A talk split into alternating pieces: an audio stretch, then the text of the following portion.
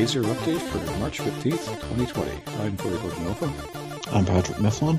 I'm Brandon Perkins. I'm Chris Logie. I'm January Victoria. And I'm Lee Lamb.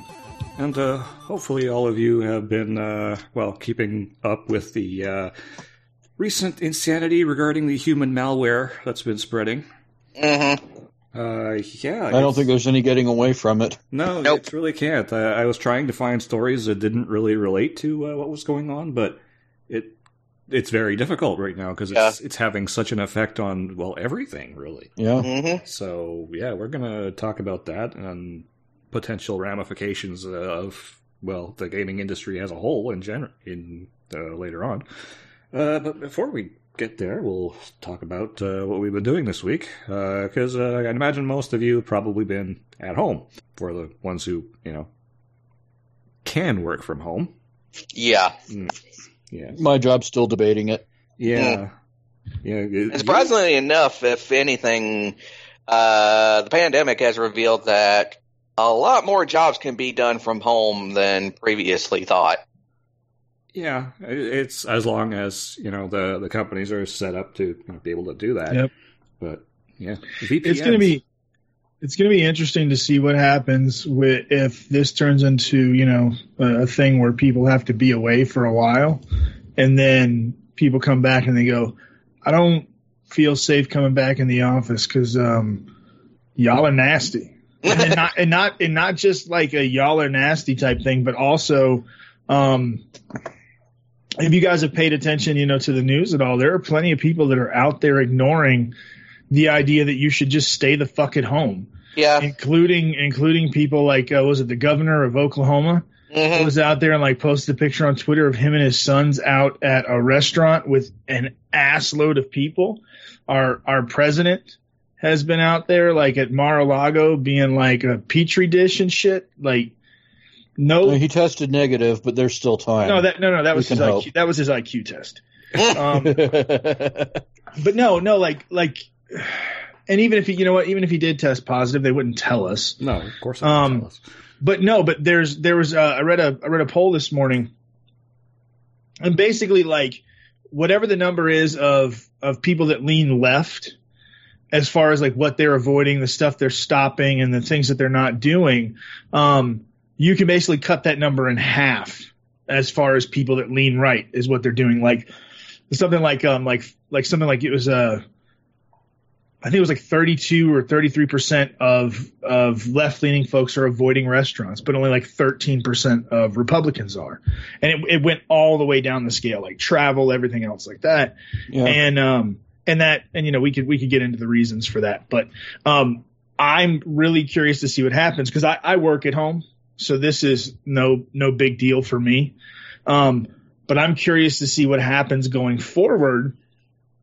Um, when people who do care about their health, you know, because one, one of the things that's that's really come up in this whole situation, and I'll, I'll be really quick because I know we want to get to the show, but you know, you guys know, uh, you know, my mom passed away a year and a half ago, yeah. and and I've I've thought a lot about uh, my mom during this whole crisis because I think about people that are probably, or excuse me, not people that are probably, but people that are caring for people that might be uh, immunocompromised at this point in time, um, and how they're probably trying everything that they possibly can not to be around people that are carrying this virus um, and, and doing everything that they can in order not to make their loved ones sick. Meanwhile, you just have these grade A assholes going out of their way to shake hands, cough, do everything that they possibly can that will make everyone else inherently more unsafe. And so, like, even if you're not sick from the virus, your ability to pass it on to someone else who will get sick is really high.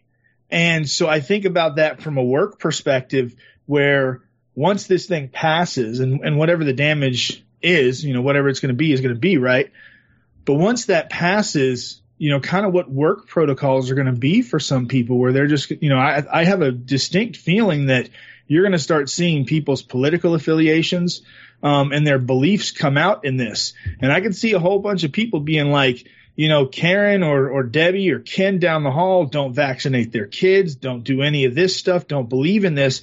And I don't want to work around them because they're dumb and they're making me inherently less safe from the things that they're doing.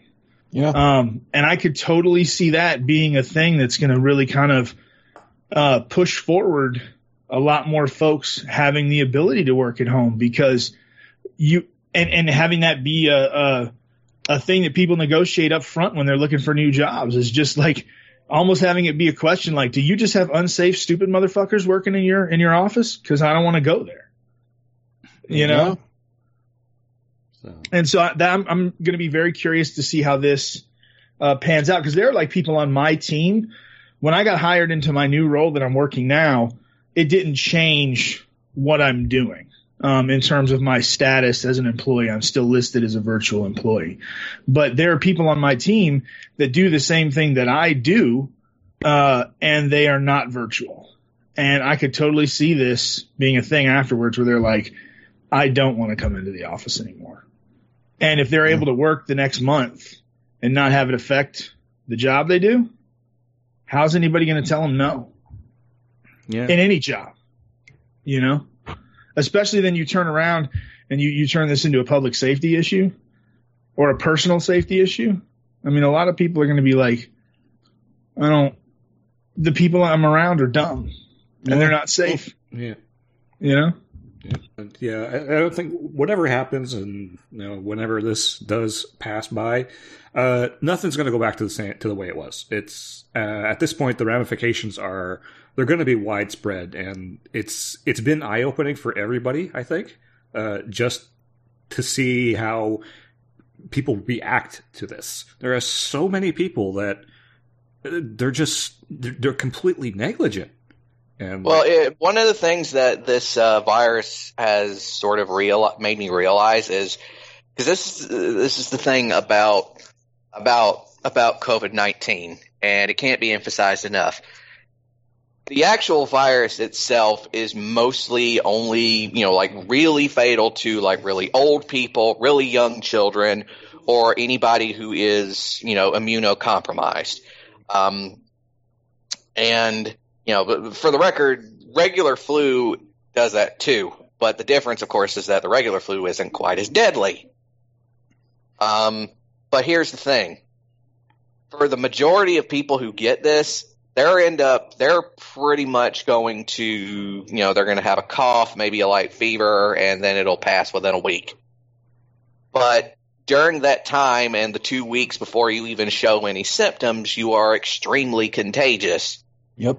which means that you basically are having to keep in mind that you're not really, you know, experiencing social distancing necessarily to protect yourself. You're doing it to make sure that someone you may not ever know may accidentally spread it to someone you may never know who could die.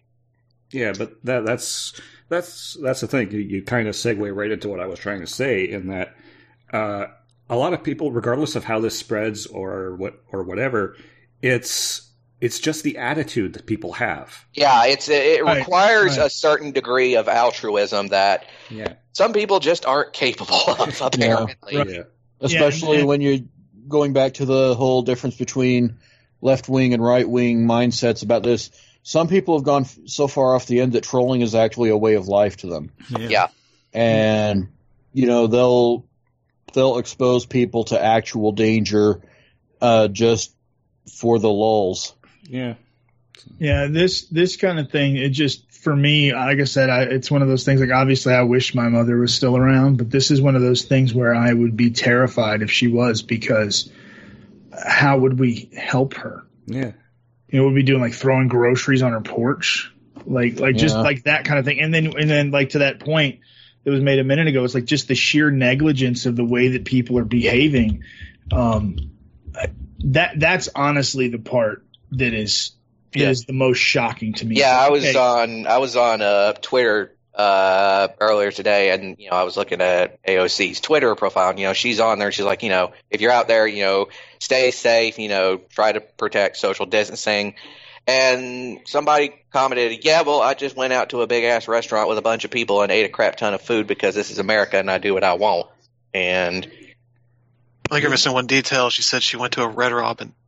Yeah, To which the majority of comments are like, why the fuck would you go to a Red Right. So yeah, But yeah, it's just that's Even in the that's best of part. times.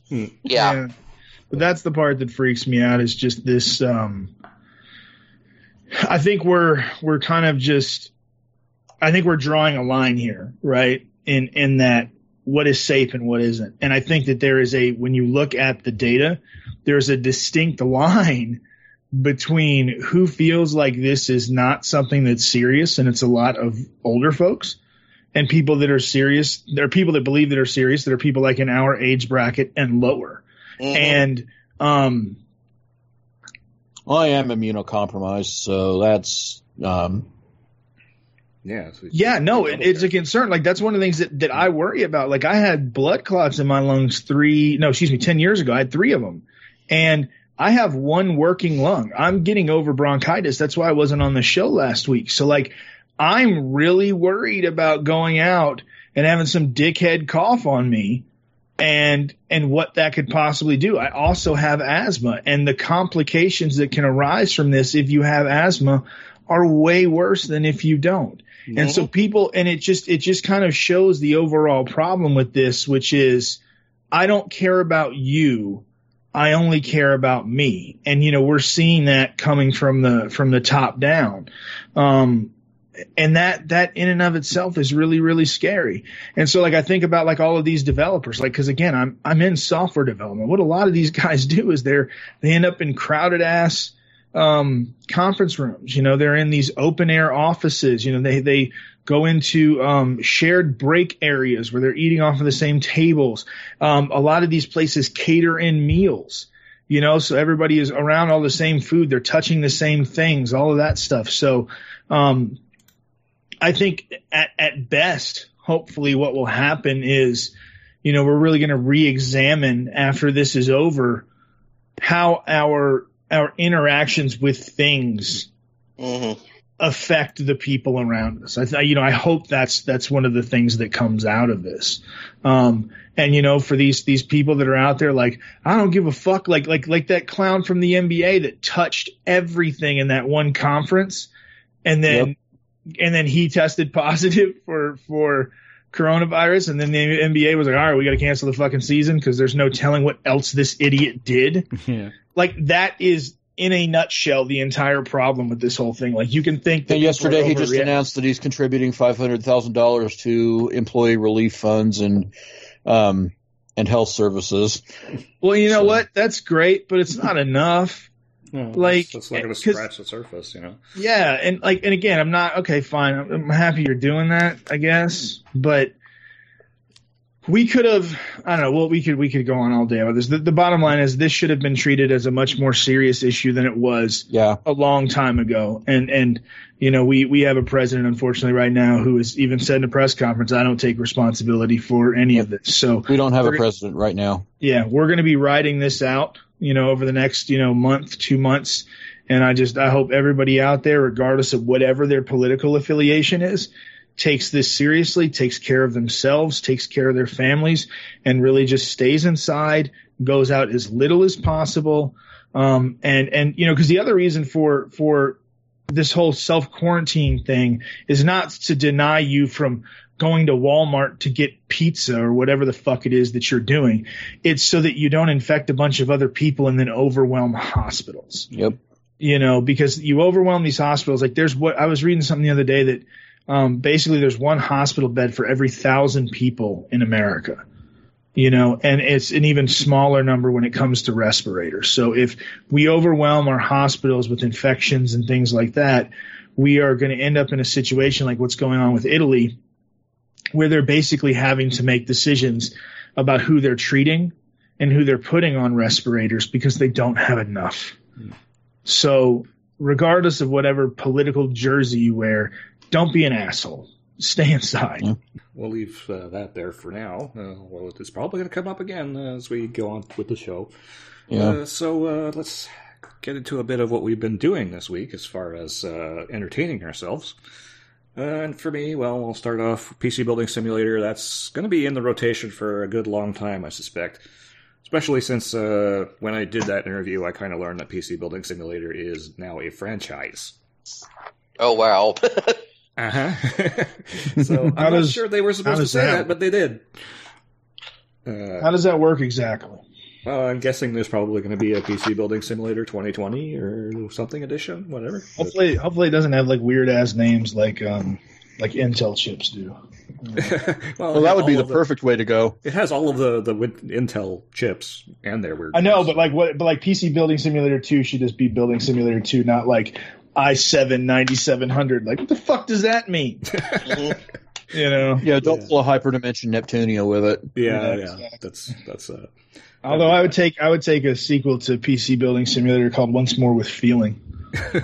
well, this is the Irregular Corporation, and they do make some weird ass games. So, yeah, um, I I wouldn't put it past them. Uh, apart from that, uh, playing a little indie game called 1980X, uh, which is kind of a I saw I saw a preview for this. I'm very curious. Tell me, is it good? it is fucking amazing. Okay. So it's like essentially the the storyline is uh, basically this girl who's just discovering video games for the first time, and you- you get to go through her journey discovering all these cool cool games, and Mhm. it's there's a lot of stuff in there that I really relate to because I kind I've had those feelings. You know, so it's it's very well done. There's a great voice cast in there. Uh, there's music by some very well known composers in there, like Yuzo Koshiro has contributed to that. Uh, and it's like, okay, so uh, without spoiling too much, it's kind of a genre bender because it uh, it kind of well, a game blends- with that concept would have to be. yeah. So it's like it- the first level is uh, if they expanded the first level in in its into its own game, uh, it would basically be uh, Streets of Rage Four. Uh, because it is like a side-scrolling beat 'em up that is as mechanically sound as those games ever were. Uh, Hmm. then, then you go to the second level, which is like an R-type clone, and then uh, you have to get to another location. So you jump into a car and you're doing an outrun stage, Mm. uh, and then you're playing Shinobi, and then I finally love the it. last the last level is all like uh, like a Phantasy Star style dungeon crawl.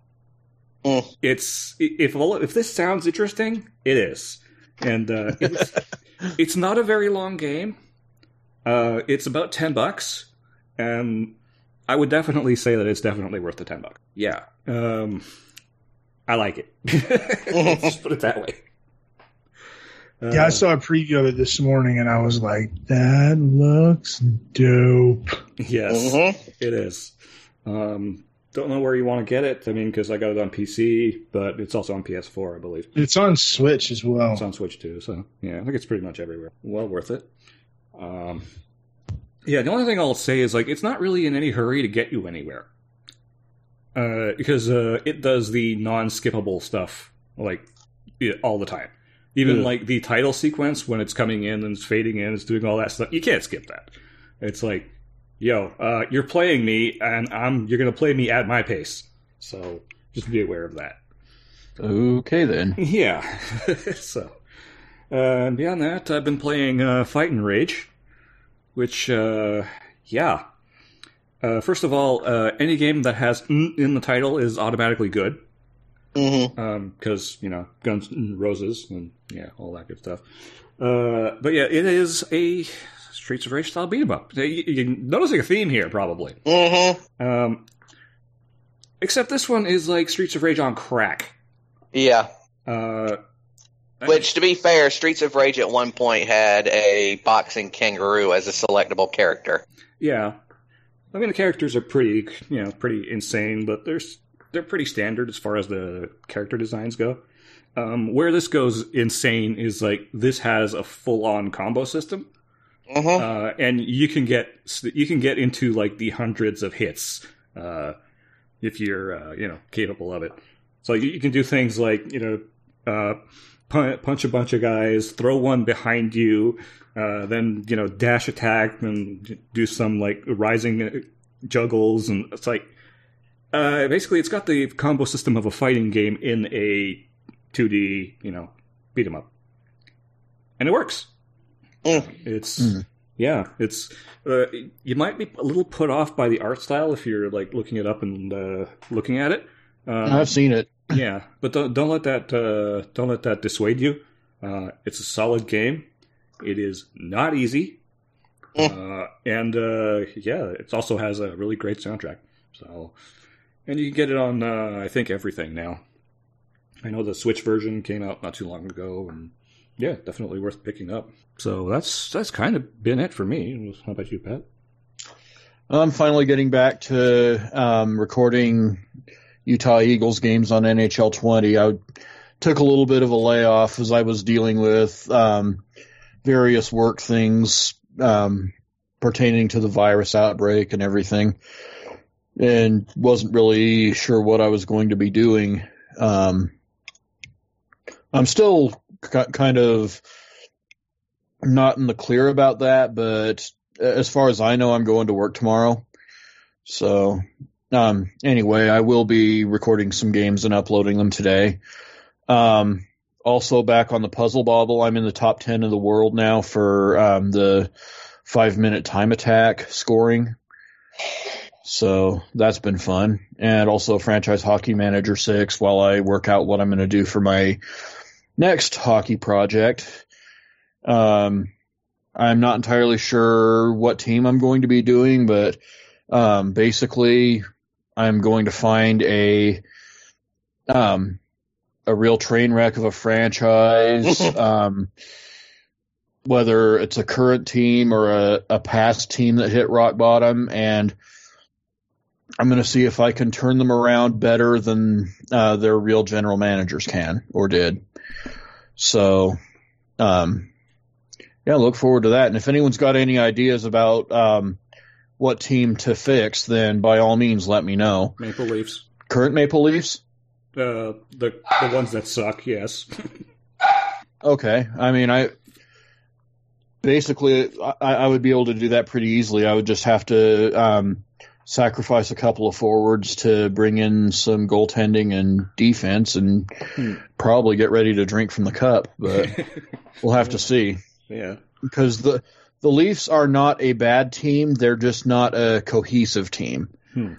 And the the decline they hit this season before play got canceled was really surprising because um in terms of raw talent they're worth all that money that they're being paid but it just wasn't coming together and so I, if I were to if I were handed the keys to the franchise, I would just do a sort of on the fly rebuild, uh, try to try to build from the net out as as much as possible, dump a little bit of salary and see what's available on the on the free agent market in terms of a goaltender. Hmm. And um, basically just try to try to rebuild with a lot of assets that we already have. Hmm. So I, I, I like to think that the Leafs would be a quick fix, okay. but um, it is definitely something that I could try. So that's been my week. All right. Well, as for me, uh, my main gaming has been Assassin's Creed Odyssey. Uh, pretty much like last week and the week before. Um, still a lot of fun. Uh, I finally made it to Sparta, and well, the Spartan Spartan system kind of sucks. Yeah. And uh, the thing is, one of the two kings of Sparta actually kind of recognizes that. But the other guy is a hard nosed traditionalist who's always looking for a fight. Um, Hmm. so I'm having to kind of deal with that. Um, but uh, other than that, I uh, also went and downloaded Prey, which is the not the original one. The, which, for the record, the original Prey is a great game. Um, I've been told that the more recent Prey is also pretty good. Um, This And- is uh, the remedy one, right? Yeah. yeah. Okay. Uh, and uh, I haven't gotten, uh, you know, I was downloading it. I hadn't quite gotten the chance to play it yet, but uh, you know, I heard good things, so I'm expecting good things. Um, and pretty much that's going to be my gaming for the coming week, at least until one of the four titles that is one of the three titles that's coming out this week comes out. Hmm. We'll be getting to that. uh, but yeah, that's me. So, Chris. So I have been playing MLB The Show 20 some more. Mm-hmm. Uh, here during this weekend, I streamed it out last night. Uh, liking a lot so far. They've mostly not changed too much here. Uh, the one of the big things they added to Diamond Dynasty, which is their kind of ultimate team style mode, uh, is this new mode called Showdown, where essentially it's kind of like the the draft uh, stuff that's in Ultimate Team, where essentially sit you down, offer you like a handful of players for each of the rounds, and you try and fill out at least uh, as much of the team as you can in like eight picks. It'll fill out the rest with uh, scrubs essentially. And then it throws you into a bunch of moments, which uh, moments are uh, sort of their single player challenges. Uh, typically, they highlight a lot of like historical moments uh, in the in other parts of the Diamond Dynasty mode, where you're essentially given like a little challenge, either to you know recreate what happened in uh, specific moments or uh, undo them uh, in certain ways. And this time, in this mode, it is kind of you're trying to complete a bunch of these uh, as you work through like a set of like 12, I think, moments.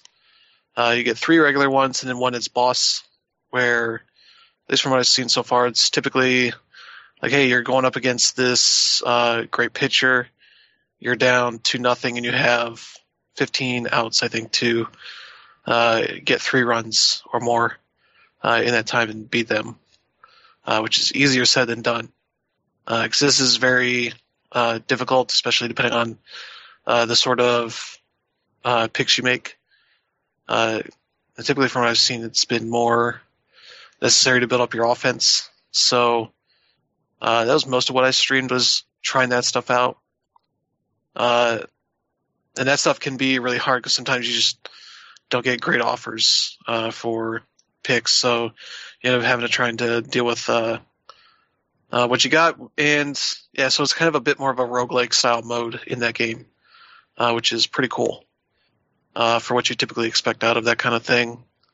Uh, I ended up, I think, beating two of the bosses before I ended the stream, which yeah, had a pretty good team. Uh, I was doing one that was specifically uh, limited to AL Central players. Uh, they're like a good handful. They're one specific to each of the divisions, which is good for if you're trying to build out affinity, uh, which is affinity is these series of challenges that are tied to each of the teams.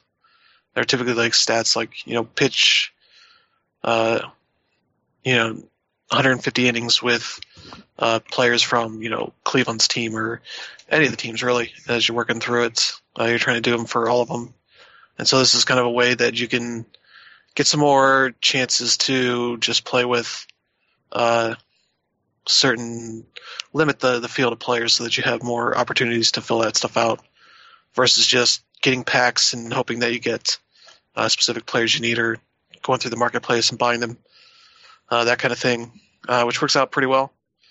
Uh, as uh, another cool like single player mode going along with like Conquest, which is their kind of turn based strategy mode, uh, and a bunch of this other stuff. Just kind of flushes it out into a really interesting mode that is a lot better than what I've played of Madden, Madden Ultimate Team, and those similar types of modes in other games. Uh, also played some of the Road to the Show stuff, uh, which there there's not too many big changes. They make it uh, a lot of for Road to the Shows your relationships with other players uh, that sort of increases your ability to get better results out of them. Uh, so they just make that uh, more obvious when you uh, do things to help them out. So typically it's just like with my players, first baseman. So as long as I, you know, set up good double plays for my uh, second baseman or shortstop, uh, and am on the receiving end of those double plays as well, uh, we'll bump up the relationship uh, status with them uh, a little bit at a time. So, and uh, as well as just make it easier to know, like when you uh, get bumps to your various stats because uh, unlike uh, many of the previous games from this uh, series, this generation, uh, you are essentially upgrading your player stats just by playing better in the games. Uh, so, you know, if you want to get better at your contact or, uh, you know, discipline uh, stats, uh, you just got to you know, make sure you're getting contact on the ball, or you know, not swinging at dumb pitches outside of the of the, strike zone, that kind of thing. Uh, it's a lot of pretty intuitive stuff uh, versus the way that you know NBA 2K does it, where you just grind out pure XP and currency to uh, upgrade your stats, and then usually hit walls where you have to do a lot of other stuff outside of just like the career mode to actually upgrade your character. So it's a lot of uh, a lot more just uh, making the game fun and interesting. And uh, some of the other stuff they've done is uh, more customization focus. So for online uh, league, if you're playing with other people, there's a lot of customization there for setting like, oh, you're going to use you know the live rosters, or uh, you can just pull in your Diamond Dynasty team. So you can kind of show off the the the cards you have uh, when playing other people. You can play your schedule out of order if you want. So if you are just online with another person and you play twice uh, during that season, you could just play your knock those out, you know, right away instead of waiting until uh, the officially scheduled time for your games, that kind of thing. Hmm. Allows you to kind of get through stuff a little more easily and just have kind of like house rules uh, for the way you do things. Uh, and they do some of that same stuff with uh, franchise mode where you can even substitute teams out for custom teams. So if you want to replace, uh, you know, current teams with, uh, you know, a bunch of uh, teams from movies and whatnot, you can definitely do that and sort of build it out the way you want, which is pretty cool. Uh, that is something you don't necessarily get out of many of these kinds of games. So that's been a lot of fun, and uh, definitely going to keep uh, playing it and working on that. Uh, also been playing more Rocket League. Uh, the end of this season of the Rocket Pass is coming up, I think, in two weeks, uh, the 25th. So uh, I've mostly done all of the challenges. I got a couple left for this week, and uh, I got one more week to go, so almost there. Uh, got all of the credits uh, so far from what I've uh, can get in the uh, tiers, so uh, pretty much ready to go for the next season to just sign up and uh, get back on that. And uh, been messing around more with my new PC. Got that built over the weekend and fixed the the weird little issues of the compatibility stuff with Phil on Monday. Just downloading a lot of stuff now, so uh, luckily I've gotten through most of the big stuff. Uh, I think outside of like The Witcher Three is the, the last big game I have to download, but the, the rest are like 10 gigs at most, so Mm. it's not not anything that's going to require me like wasting a whole day just watching a bar fill up before I can Mm. start playing some things. Uh, well, except I gotta download Gears Five at some point here. That's like the last one I want to try out. But yeah, I've been playing Ori and the Will of the Wisps, which is still pretty good. Yeah. Uh, much improved over the last game, especially combat wise. You don't Mhm. have that um, shooting mechanic where you're just kind of hoping it auto locks onto the enemy you want. Uh, that kind of thing. It's more like Hollow Knight, where you have this uh, like light sword to attack enemies, so you can actually do proper uh, attacks. You know, you can knock enemies into the air, uh, especially some of the annoying ones that uh, can just really fuck you up if you're not uh, dealing with them properly. You can just knock them off onto spikes and just kill them instantly, that kind of thing. Uh, and I've gotten to the point where I have the, the little town that you can, uh, like your home base kind of thing, where you're going out collecting, I think it's ore that's used to build out different parts of it, which is kind of similar to what Hollow Knight did, though that was more just you explore more and you find the person that specifically like takes over, you know, shop or whatever in that town. So this is kind of a, little bit different, but uh, scratches some of that itch and has less of the the bullshit for like map uh, stuff. Uh, where at least here there's still like a map guy, but he will uh, give you like the overall map and anything you've done just tracks. So it doesn't necessarily make you guess where you need to go uh, for things. So uh, it's a lot more friendly. Uh, music's nice, looks really nice. Uh, definitely a, a good sequel compared to the original, which I liked at the time, but it felt kind of like you had to uh, deal with some weird design decisions to get to the good stuff in the game, which is a lot, of the cool platforming, uh, the way they set that up, and uh, yeah, it's been uh, largely it. Just dealing with a lot of downloading, which now is not that much of an issue. I was just uh, I need to move stuff off of this uh, this old hard drive onto the, the much larger new hard drive, which is uh, an annoying process in Steam to do that because it only allows you to do it once one at a time. You can't just like my I don't think you can mass migrate games from one drive to another. I don't think, at least as far as I could find in the settings. Uh, so I have to. That's like the big project right now is to figure that out. And uh, also gonna stream some of Modern Warfare uh, Warzone uh, tonight. At least if it's gonna let me play it. I was trying to play earlier and kept getting weird like DirectX errors that caused it to cancel out. just caused like the menus to stop reacting to anything I was doing, and I get this error and it just quits out. And it's like, all right, well that's good, I guess. Uh, which uh, is not great for a game that needs 90 gigs to download. to spend all that time to not be able to play it. Uh, but yeah, that's been pretty much it. How about you, Dan Reb? Yeah, I really haven't been playing a whole lot. Um, my COVID 19 journey pretty much began a little earlier than most. Started on Tuesday when I was uh, just hopping on the freeway, and then I got a Slack saying, "Hey, Dan Reb, um, you, you, are you in yet? Uh, no, you probably shouldn't. Why? Oh, uh, there's a, somebody in the next building caught it, and they're making everyone go home. And I was like, oh, okay, cool. Well, I guess I just go home. For me, like, uh, working from home isn't the easiest thing. I don't have a desk. I don't. I don't have my double screens and things like that. So like when when you're working on a single laptop, when you're used to having two or three screens, it's just a whole different mess. And I'm like, oh man. Um, luckily, work has been able to help. They said, hey, we'll, we'll go ahead and ship whatever you need to make you be able to do your job comfortably. But I'm like, eh, whatever. So I'm I'm just going. I'm just dealing with it.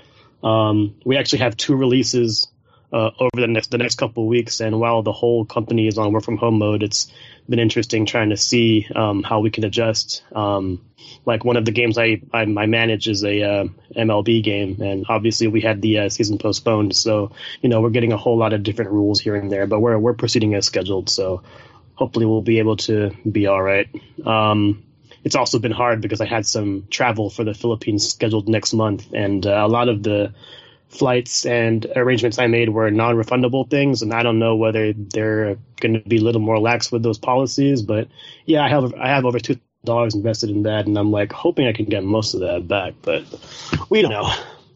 Anyway, uh, aside from all that, um, I started Ori 2 last night, mm-hmm. and uh, mind you, I didn't I didn't beat the original game um, just because like other stuff came out and things like that. But so far, I'm really enjoying this one. Um, mm. But I don't remember this many bugs being in the last game. Like I go into new areas and all of a sudden there's like a slight slowdown, which is surprising because I'm on an Xbox One X compared to the old one that I was on, on the previous time. So it's kind of surprising, but then it's not because I'm I, I know Unity is known for this sort of slowdown, and sometimes you can't really fix it even with whatever patch you have. So that's kind of uh, disheartening, but um, it's really cool so yeah, far. I've been enjoying the pacing. A lot of people having uh, bugs with that game. Uh, yeah, on all the platforms, um, basically Steam and Windows and Xbox One and Xbox One X. Uh, okay, yeah, it, it, it, it, sounds like a Unity thing to be honest. Um, but you like as far as Metroidvanias go, like I'm I'm the guy that tries to fill up as much of the map as possible before doing anything. And if you do that in this game, it's gonna fuck you up because these enemies are really mean. so I mean, I wouldn't say the game is hard, but I feel like my curiosity is getting the better of me here. And uh, yeah. Yeah, you're probably trying Let's to do things uh, that you're not meant to yet. Yeah. Which, which, which, is always like the, the meta game here is like, should I be doing this yet? No. Like that, that's also part of what made me uh, quit Jedi Fallen Order the first time, but I got back into it, really enjoyed it. So, yeah. Um, I also played the uh, Final Fantasy VII remake demo. Um, mm-hmm. I've pretty much tried to be on blackout with that, but considering we have all this time, I was like, okay, we'll go ahead and try it out. Um, uh, but Brandon talked, to, talked talked a lot about it last week, but you know the game is super beautiful. Um, Mhm. and my my concerns with the battle system really uh, aren't really concerns anymore. Um, the main things that I'm not liking, or I still have to get used to, is the fact that uh, when you stop action, action really does stop, but Mhm. it gets to a point where you you forget what you're pressing. It's like, oh shoot, am I using Barret? Am I using Cloud? Oh, he, do- he doesn't have the heal. I have to actually use the potion. And then sometimes the potion isn't usable for whatever reason. So I think that's an Yeah. active battle time system problem. So I'm like, okay, this is going to be hard once we actually have three characters to play around with, and um, we'll see how I uh, get used to that. But you know, so far I really enjoyed what I played, um, and it looks like they're going to flesh out a whole lot of the characters more, which is what um, the original had problems with the, the first time. So um, while it does suck that we're probably going to spend like maybe two hundred fifty dollars on five chapters at the end of the day, uh, I, I've really enjoyed what I played, and I can see why people are looking forward to it. Mhm. So uh, yeah, that's much it for me. What about you, Lee? Um, I have been sort of crawling. Uh, that's probably a bad word choice, but crawling through uh, Samus Returns on the 3DS, and I think I'm probably going to stop. Um, I think I'm probably maybe maybe five hours into it. I mean, I just got to Area Three, and it's not fun. Like it was cool at first, and I remember enjoying Metroid 2 when I was a kid, but yeah, it's just not fun. It's not very um like kind of like the Hasn't aged well. well, man, it's not even that old. You know, like at least the because the remake does a lot of things that make a difference. Like Oh, going back and playing like yeah, I'm playing the remake, not the not the OG version. Um, well, I just It figured ad- they were the same game. uh, uh no, the the map is substantially bigger and and there's a lot of stuff there. Oh. It's just um yeah, the combat's different. yeah, the combat's different. You, there's, you basically parry everything. Um, yeah, I'm just not, I'm not enjoying it. It's, it's, um, it's very one note. Like the first two or three hours, you're like, man, this is a lot of fun. Then afterwards, you're like, fuck, this sucks. Um, I don't like to quit games, but I think I'm going to quit this one. Um, so yeah, I've been, um, so, you know, kind of, I don't know. We'll see how that goes. I'm going to try and put a little more time into it today and, uh, we'll see if it if it uh if it works out, you know. Um and I you know I Do you think it. it being on a 3DS? No, I don't think it's a 3DS problem. I think it's just a repetitive gameplay problem. Um part of it is is that it just it it it fucks with the Metroid um gameplay that every so like let me give you an example. So every Metroid game that's come before this has really focused on your ability to move. Um, this game makes you stop constantly. So um, most enemies that you encounter can't just be straight up shot. They have to be countered. So you wait for them to dash at you, and then you hit the counter button, and then you can shoot them once or twice, and they'll die. Right. So the game is really about like starting, stopping, starting, start, starting, stopping, starting, stopping. So like you're like lurching forward over and over and over again.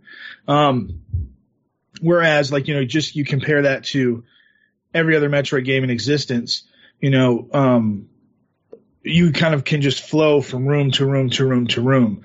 This game is not designed like that at all.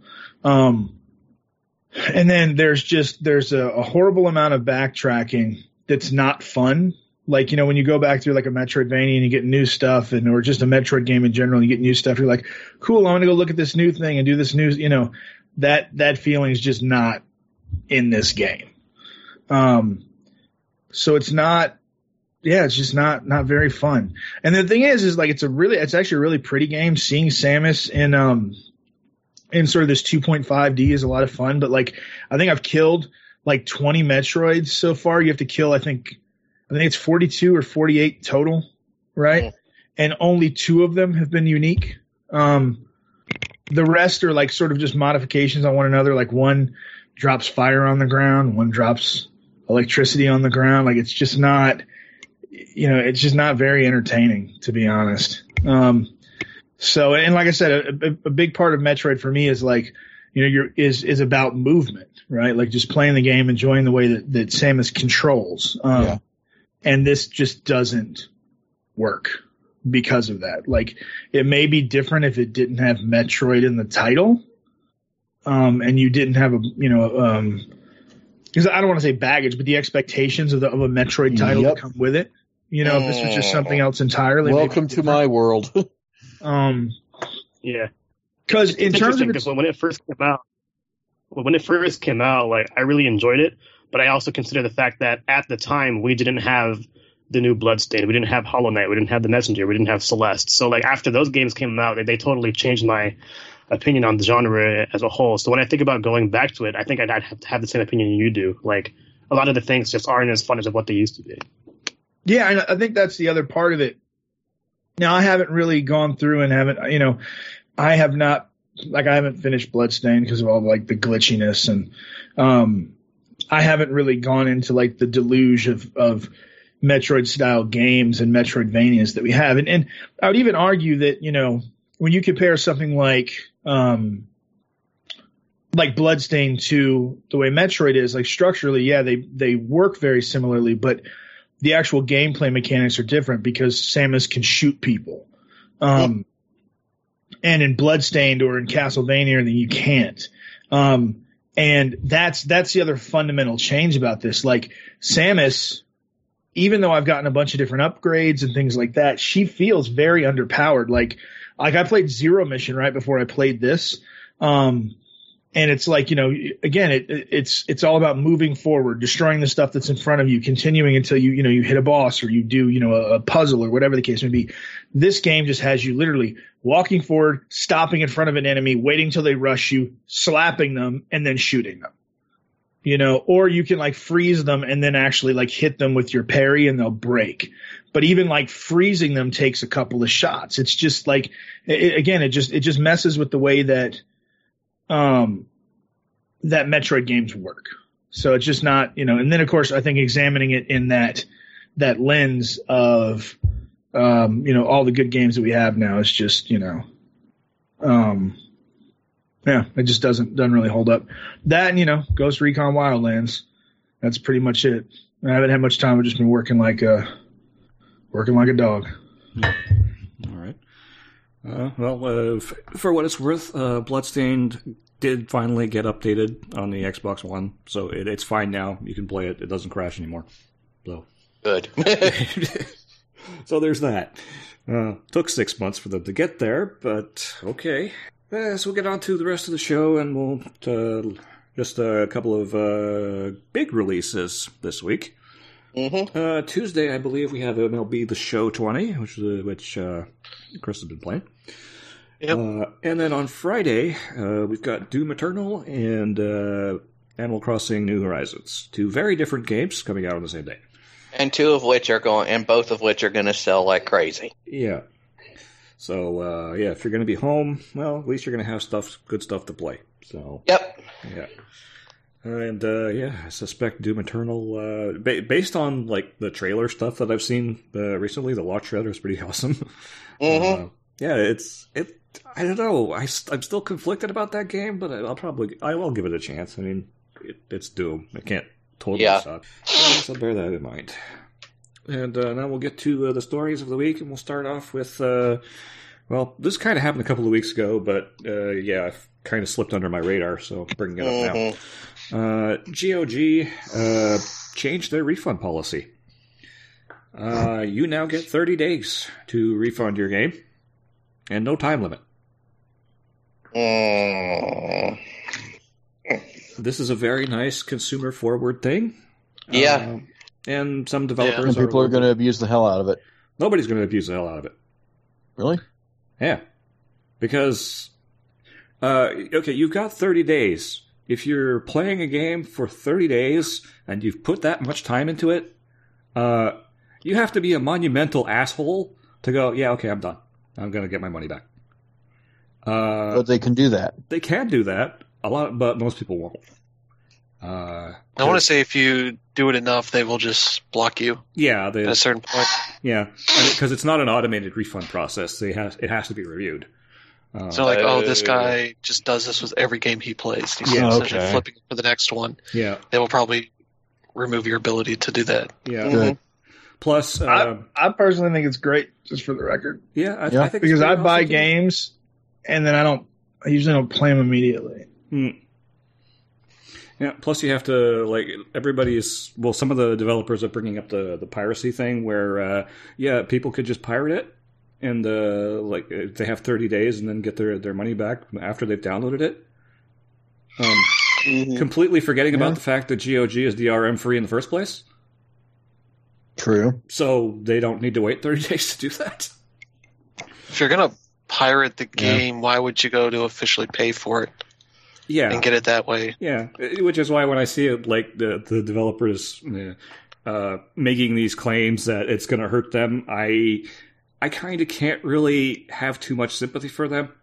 Uh, because you know my my thinking is if you make a game that you don't have the confidence that it's going to hold somebody's interest for 30 days, maybe you're in the wrong line of work.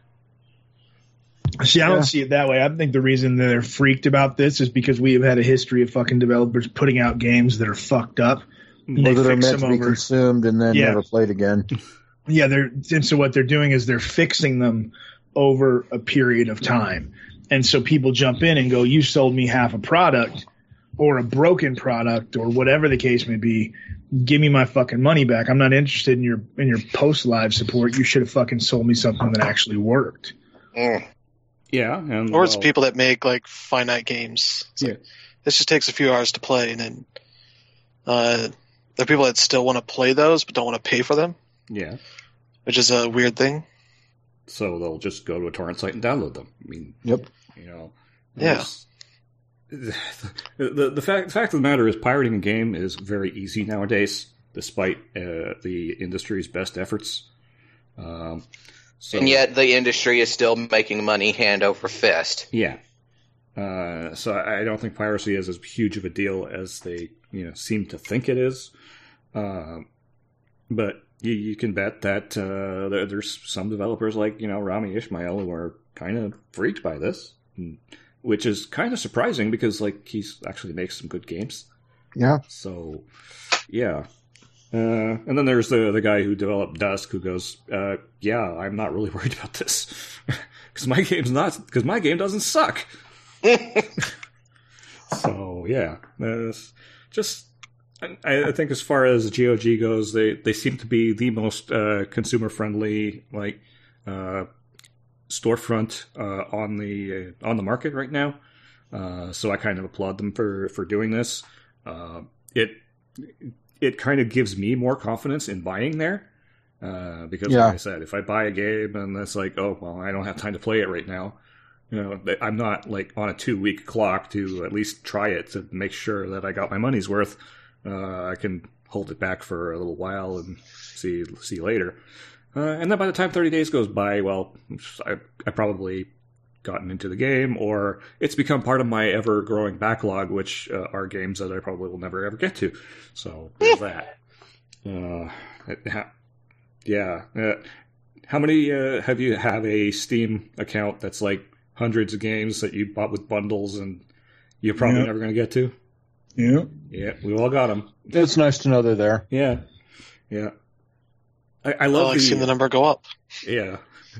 So I do love that Steam event that they did the- uh, last year, where uh, uh, they just like say play a random game on your backlog to to get achievements. That was kind of fun. So yeah, and they just kind of surfaced games from your library. It's like, hey, play one of these. I kind of wish they would have that as a feature, like all the time. Really, That would be interesting. yeah. It's like Yeah, the, uh, games. The Xbox PC app does that. It'll say, just pick a random game, like, you should play this, which is uh, a little bit complicated. When it's like, oh, this is 80 gigs. Yeah, no. You should play this on XCloud. Tomorrow. you should play this in a day or two when it downloads. Yeah. So, all right. Uh, speaking of, uh, you know, GOG, uh, CD Projekt Red's next game will be another Witcher title. Yeah, they seem to have sort of uh, decided, like, yeah, this and Cyberpunk are going to be our sort of two franchises for the for the uh, foreseeable future that we're going to be working in. And uh, Well, you could do oh, I'm certainly not opposed to it. Yeah. And no word on whether Makes it'll sense when they restructured that deal with uh, the writer. Yeah, It's like they weren't going to do that if they're just like, no, we're done. yeah. Uh, I suspect that uh, another Witcher title will probably have his input because that, that might have been probably part of the deal that we didn't know about. But yeah, so whether it's Witcher Four or another spin-off of some kind, we don't really know yet. Uh, still it's they've said it's unlikely it's going to be a Witcher four. yeah, It's probably my guess is that it's either going to be one of two things. Either they're going to sort of bring in parts of the of uh, Cyberpunk 2077's uh, creation and progression model, so that you know you can basically create your own character, or they're going to base it around Ciri. yeah, And I would be fine with either one of those things. yeah. A lot of possibilities there. So. And knowing CD Projekt Red, it'll take another three or four years for, for us to see anything about it. Yeah. So, uh, but that's It'll okay. be But here's the thing X- with them, X though. consoles. Yeah, but here's the thing with them: it's always worth it. So Yeah, I can't say that I've been disappointed by anything CD Projekt Red. has- Even their card games are pretty rad. hmm All right, so moving on, I guess. Um, interesting little announcement. Uh, we had rumors of this, but now it's official. Uh, Horizon Zero Dawn coming to PC in the summer. that's good. Horizon Yeah. Zero Dawn is an amazing game.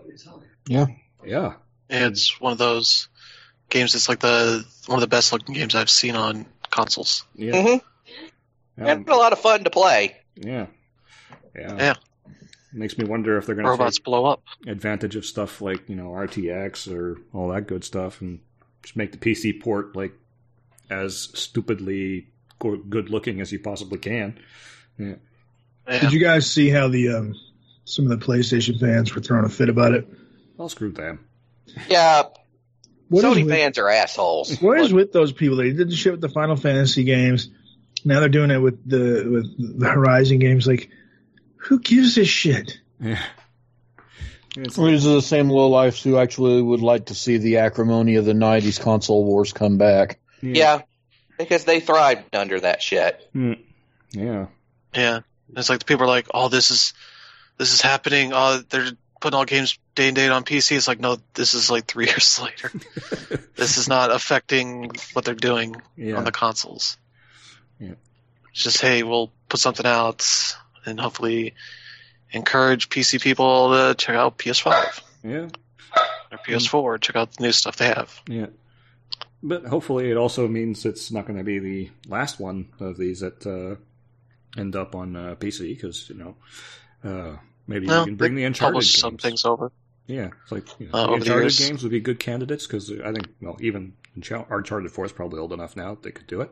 They've run their course as far as the PS4 lifespan goes, so bring them over to PC and introduce them to an audience that hasn't seen them before. I don't know. I've heard people say it's they're movies. They're not worth playing as games. Like just people being really shitty about that kind of stuff. It's like What games we talking fucking about? play here? or Uncharted. Uncharted. Oh, those people are assholes. the Uncharted games are so much fun. Mm. Yeah. Yeah. There are a lot of people that are just dumb. Just this whole, you know, like um our Yeah, there are no tribal cinematic games affiliation. PC.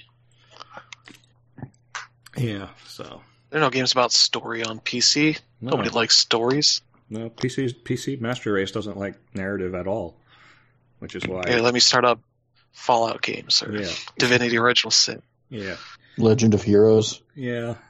Ooh, that's a lot of narrative.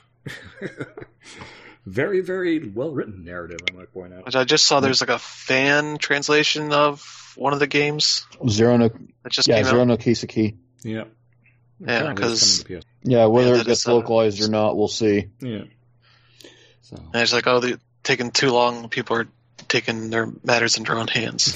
Yeah. yeah, Well, I've already got full English translations of Zero no Kiseki and Ao no Kiseki for the PSP. yeah. Yeah.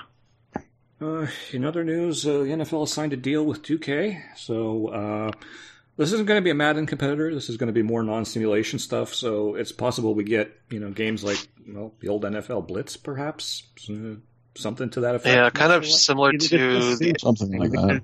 because The NBA NFL Blitz playgrounds. EA. Yeah. What was that then? Rob? Yeah, think it's gonna if, be- if it's anything but- like NBA Playgrounds, like I, it's it, it's weird because NBA Playgrounds is not a good game, so uh, I don't know how it would impact anything. But yeah, like, a bit going better, back to NFL Blitz, yeah. that's property. Uh, NFL Street is also an EA property, so I don't even know what 2K does these days that is considered arcadey except for the playground games, and they don't even really they didn't they weren't part of the development team there. They they, they just like acquired the company that did it. So Yeah. I don't know. It'll be in the watch, but I'm surprised they didn't just um, allow them to do whatever game they wanted to do. Yeah, you know, this Yeah, is though, uh, specifically, you know, they can't do simulation because that's that's EA's bailiwick, and that was part of the agreement. So, Yeah. yeah, Guess It's gonna be weird because one, 2K has not made an NFL game in over 10 years at this point. Yeah, So people are like, "Oh yeah, NFL 2K's back. It's gonna be great." It's like, no, that's no, it's not happening. they haven't. They don't have the team. The engine's old as hell. They're on new stuff uh, now. It's like, and also look at NBA 2K and WWE 2K. Like they're Clusterfucks. microtransaction filled messes. Yeah, Uh, NBA Yeah, Uh, and NBA 2K Playgrounds 2 is basically that, just a little bit more, uh, less of a focus on uh, realistic stuff. It's just now you're playing this kind of NBA Jam esque game that's uh, full of microtransactions and daily, you know, missions and all this stuff, Hmm. uh, and collecting cards and all that. That's like the entire game, and it's like stuff's okay, but it's not what people think of with NFL 2K uh, back in the heyday. yeah, The, the sports it's different. genre is I, I'm way also different. quite sure that people. I'm also quite sure that people that did work on the old 2K games are, are working with Madden now. So it's interesting stuff. yeah, or just doing other stuff completely. yeah, Because yeah, you don't keep those people around doing nothing, yeah. just in the hopes that someday they get to work on that again. Yeah. It's like they're doing other stuff, and that's going to be the wake up call for some people. Yeah. Mm. Because you look at uh, WWE 2K20 that just came out this past fall. Uh-huh. Uh, that's a huge mess of a game. Still a huge mess. Uh, because like mid cycle, they decided, hey, we're going to give the whole project to one of the support studios for the previous games, and have them get this out by the fall. And it's like they were not capable of doing that at all. Yeah, Mm. Uh, they still forced that game out, still fixing it uh, as they work on a new game. But yeah, it's it's gonna be interesting to see like what this comes out as and how the reaction is because I don't I don't think they're gonna get anything close to what the 2K games were Mm. uh, with this quality wise at least. Uh, it's gonna be interesting to see if people actually support it blindly like they do NBA or if they're gonna shun it like people did for NBA Live even though it was good the last few years Hmm. and then they drop it because they can't make money off of it. yeah, Mm. Yeah, this whole thing seems like uh, NFL realizing that they need to diversify their products versus just doing all exclusive for everything instead of realizing like, wait, we're fucking huge. We can get everybody making stuff for us, yeah. and Well, that's how it that was just brings in more originally, money. but uh, I EA dropped the money boat on them at one point. And we've been stuck ever since. well, it was like the competition they didn't like yeah. then Mm. because Sega was just talking all sorts of shit and then just released their game at 20 bucks and to, NFL's like, way, way, you're undervaluing our game, our properties. uh, we can't have this competition here lessening the amount of money we get. So we're going to just auction it off to the highest bidder. So yeah, I guess uh, well now that they have the license and the ability to do something, we'll we'll see what that something ends up being. Um, Yeah. yeah, like arcade stuff is one way that they can go. They could go with a management sim, uh, just straight on management sim if they wanted to, I suppose. Yeah. Um, Yeah. You know, hell, they could do a, just a story-driven football game, just just story, no Mhm. football. The league. Yeah, Yeah, it's, 2K story modes aren't good either. So again, it's a it's it's a wait and see approach for me. yeah. Mm. I mean, they had a story mode that was written by Spike Lee, so um, That was at least so stupid. that it was a thing that existed. Yeah. So, And the worst Completely part is EA unnecessary. copied it, but somehow made it. yeah, I don't know. Like the, the, these story modes are like the only reason why I buy sports games now. So yeah, well, done right, they could be very entertaining, but you know, done wrong, you can get 2K stories. So oh yeah. I mean, yeah, d- d- uh, Spike I'm not there. necessarily Yeah. saying that a that you know a story mode in a sports game is necessarily a bad thing. I mean, we all know, you know, especially here in the United States, uh, you know, the kind of stuff that you know a lot of athletes grow up having to deal with, and you know, all that stuff. And you know, if you could do a sports game that had that as well as like good sports gameplay, yeah, you could totally do a something great. Yeah. But that sports mode that we were talking about that was known as Spike, Lee- Spike Lee was completely freaking unnecessary. Yeah. Yeah. Not Go ahead, Dan. no no um I was fine. All right. Um, I was just saying that uh, um, it, like it was 2K that, that that brought on the whole you know story mode in the first place. EA copied it and they did it better because they actually made fun of themselves. yeah. So yeah, Okay, so move on from there. This was uh, big news that broke at the uh, beginning of this week. Uh, Reggie Fils-Aimé has uh, dropped, jumped into uh, the fire over on and joined the GameStop board of directors for some reason.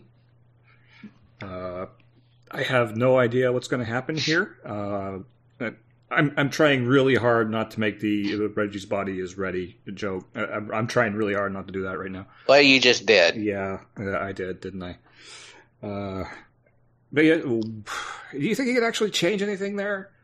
Uh, I don't know. I don't know. They'll start selling pizza. It's it's, it's a win-win situation.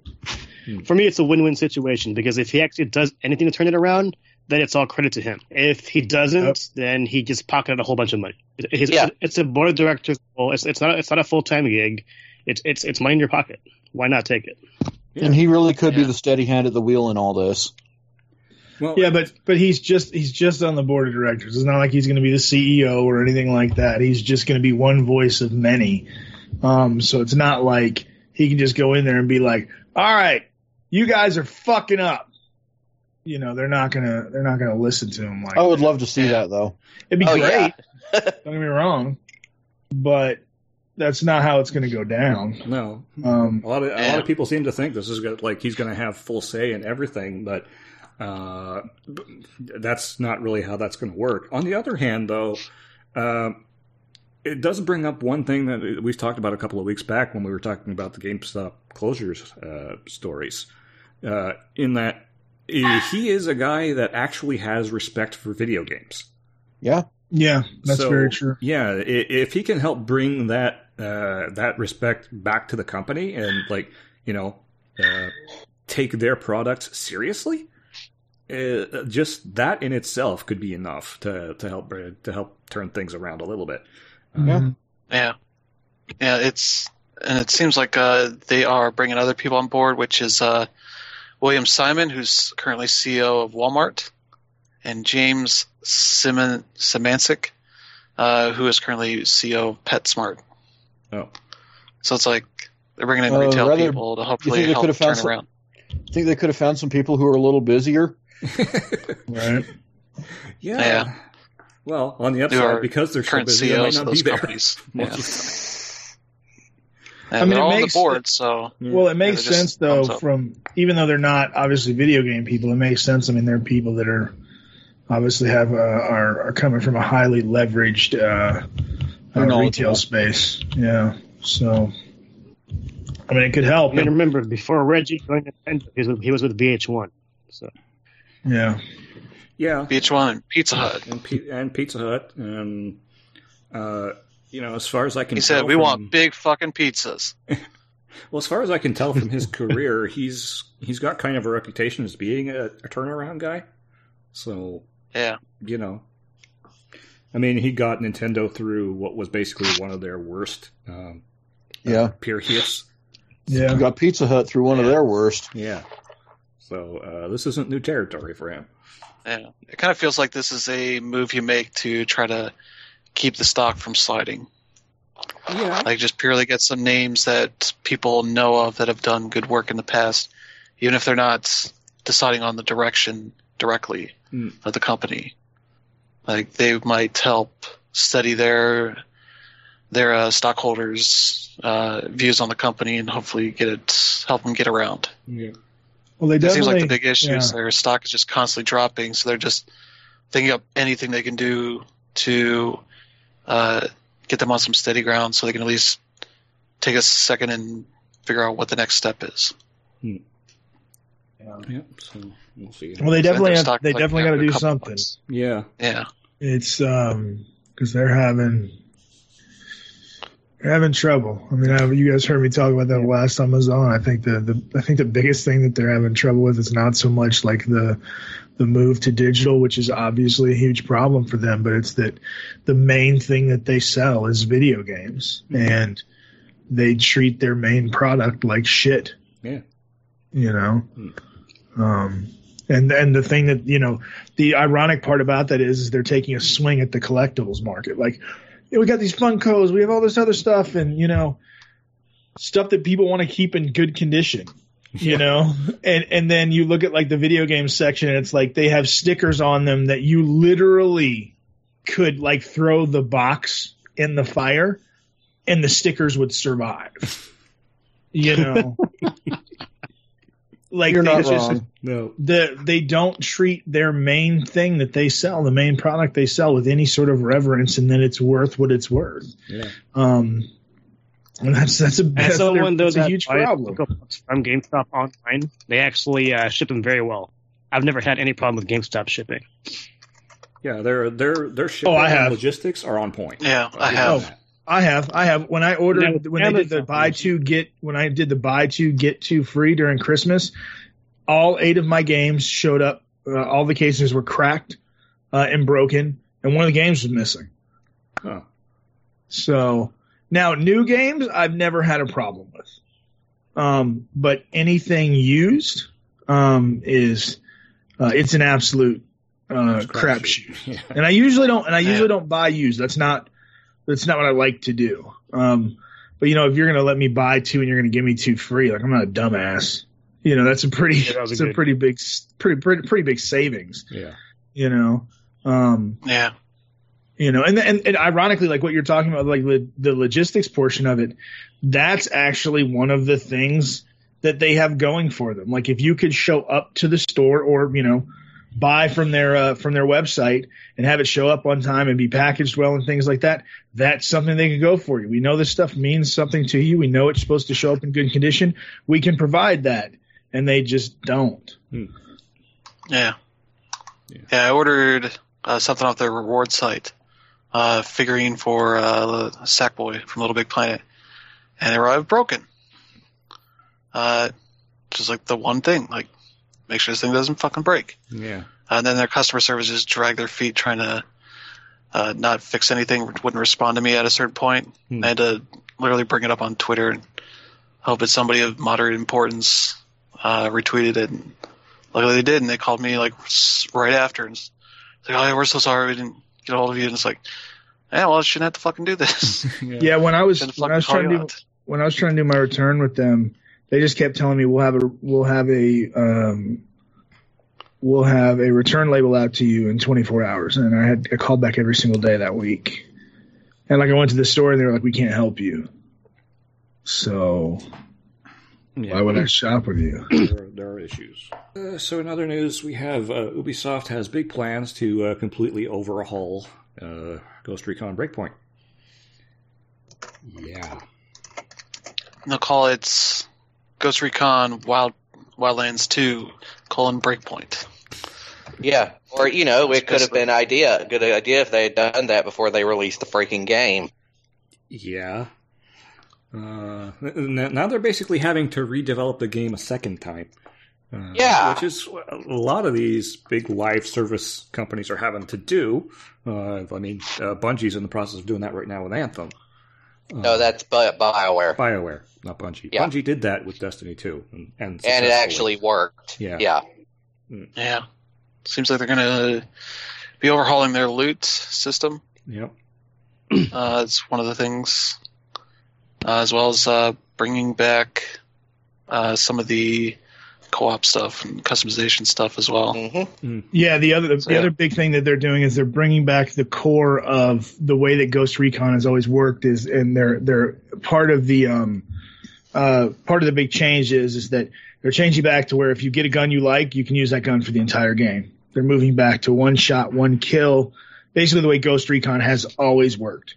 Um and they're also changing out the uh the gear system as well. So it's not like, oh, I went and found an upgrade, did this, did this. And apparently, from what I was reading, um, it looks like you can you can change this on the fly. or it's a choice that you can make. I'm not quite sure how they're going to do it, but the um, the caveat to all this is they're canceling their second raid in order to make all this stuff happen. Which, you know, okay, I, you know, fine. I'd rather they do this than that. Um, but it's it's so interesting to me that oh the other thing that they're getting rid of is I think they're uh, they're changing it up so you don't end up in that player hub that we you guys have heard me bitch about this before where it's like the whole the whole catch of the game is you're like this lone wolf right, Right. like and you're the one being hunted as opposed to you being the one that's hunting other people but then you fucking end up in this game this game's hub and you see everyone else Yeah. and so it's like it's like that kind of thing like where it's like I'm alone by myself in a world that wants to kill me. Hi everybody. you know, and just yeah. So, um, so I, I have to applaud them for for doing this. Um, yeah, they shouldn't have had to, but at least they're doing it. At least they're not just abandoning it and going, you know, fuck it, we'll fix it on the next game. Yeah. Um, but going back to the way that it used to be, and the and, and really the expectation. The the funny part about this is it shouldn't have come to this because if people wanted a gear progression system and this kind of stuff, they can go play the division. Yeah. Yeah. You know, you yeah, they didn't released those two to- games pretty close to each other. Right. Like, they're kind of the same except for the setting. Yeah. And you didn't need to you didn't need to shoehorn that into this game. Like people that play the Ghost Recon games are playing it for a very specific reason.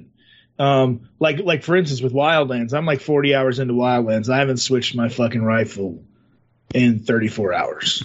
I like the one I have. I like the way I have it set up. You know, I have no interest in fucking trying 87 different guns or getting a new pair of gloves that increases my accuracy plus two. Hmm. You know, that's not why I play this game. Um, I play it because it's like a mix of like stupidity and like a Michael Bay action movie all together at once. Like I was playing just yesterday, um, and I managed to land a helicopter, but I chipped a rock and it like shot my helicopter up in the air. And then I got hit by a missile, but it didn't blow my helicopter up. I just kind of like drifted down to the ground on fire and was able to snipe people as I went down. Okay. It, the game is fucking great. It's so awesome. Wildlands is so fantastic, and like that opportunity is to take that so much further with just some of like the absurdity and the cool shit in Breakpoint. And They just threw that all out the window because they, you know, te- they put all these systems in the game that didn't make any sense, and then they didn't have any focus for it. So now they're finally adding that focus back. Um, it just, it, again, it just felt like you know you, you didn't have any real vision on what this game should be. So, you know, let's just make it, you know, whatever, and shoehorn everything else in. I, know, I find so- it kind of interesting when like uh like Breakpoint and Fallout 76 uh, both suffer from the same problem uh, in that they were developed by teams that had an idea of what they wanted to make but didn't really realize that they were working in a franchise that has very defined expectations. For instance, uh, you know, Fallout 76, they were making a, a survival PvP style game. Uh, and completely forgetting the fact that uh, Fallout is an RPG, and people are, you know, wanting to survive the wasteland and talk to people and help people out instead of shooting each other. Yeah. It's like they're making a different game and not realizing that it just it doesn't work for that franchise. Right. And not just that, like the half of the game goes against the entire idea of what they were trying to achieve. Like I said, like on on the surface, you know, every other Ghost Recon game has been about you and a team going somewhere and essentially you hunting someone or something and, and for some overall goal. Yeah. And so then the idea of, of that changing to now you're alone and you change that to now, you know, you guys go into this place and you're the ones, you know, you, not, not you guys, it's just you being hunted. And yeah, you can still play with your friends, but your AI teammates and stuff are gone. Like you're truly alone. Like from a narrative standpoint, that's actually pretty interesting. And then, you know, you, you change that up to, um, it's not about your skills or how good you are as an operator or anything else like that. It's, you know, did I get the newest gun or this newest pair of gloves and everything? And then again, you know, halfway through the game, you stumble into this hub and you see all the other ghosts that are stranded there too. But, and, and the only reason that that exists is so you can see the gear that they have. So you can go in and buy loot crates. Yeah. Like, oh, this guy has a skull bandana that I want. You know, let me go, let me go to the cash shop you know it's just like it's just again like if you're if you're if you're making those decisions about the way the game is played for the narrative structure then make the game play to the narrative structure Right. you know if it's about survival then don't have me go walk into a fucking giant gleaming hub and it's like hey everybody what's going on you know like come on give me a fucking break Yeah. so All right, so we'll get into the bigger, heavier stories of the week. Uh, E3's canceled. We're done. That's it. Yay! Yeah. We all uh, kind of saw this coming, didn't we? Yeah. Uh, of It was a matter when, not if. Yeah, it was. Yeah, it was totally a win. And like, like we said, they had they would have had to uh, make the decision pretty quickly because you know uh, companies would have to start going in and setting shit up. Um, so it's uh, good that they like decided to do that now. Now they're looking to focus more on online events. Uh, so- Good. yeah, uh, it, it makes me wonder. Like, okay, uh, these developers have been putting together uh, show, demos for the show floor. What are they going to do with all those now? What they should have been doing with them since 2006. Mm. what they briefly did in uh, Yeah, That was the thing. That E3 was awesome. Yeah. So yeah, can we do more of that, please? Where I can just download the E3 demos and play them, and you know, kind of get that experience. Uh, maybe Now they bring have back. I don't know that excuse. that's going to happen because Hmm. like the the big thing that's been happening with E3 is sort of bringing in the public, and you see a lot of these demos are behind closed doors because they're not demos made for the public to see. They'll freak out about you know, oh this it breaks when you go over this section of the area, or you know that kind of stuff where it's like Well, put Yeah, a disclaimer at the that. start of the demo. Yeah, but yeah, but the way people freak out about any issues in games doesn't freak out. Believe that yeah. I don't know. When you're concerned about PR for this kind of stuff, that's definitely a reason why we don't get many demos I, at this I, I would I would officially invite them to fornicate themselves with a tree branch. hmm yeah, But yeah, it's the the show floor has not been where people show off games, uh, especially with the way that ESA wants the the show to go, yeah. which is at this point like a lot of activations. You know, meet you know your favorite Twitch streamer here. You know, come here and get free uh, shit. And all of that has just That's, gone out uh, the window because now nobody's getting demos uh, behind closed doors because there's no behind closed doors. hmm Yeah. Um, so it's it's basically going to require like everybody to rethink what they're what they're doing and how they're going to get their their information out there. Uh, Yeah. you- Yeah. streams and stuff is is fine. You know, you're going to have the scripted demos and whatevs.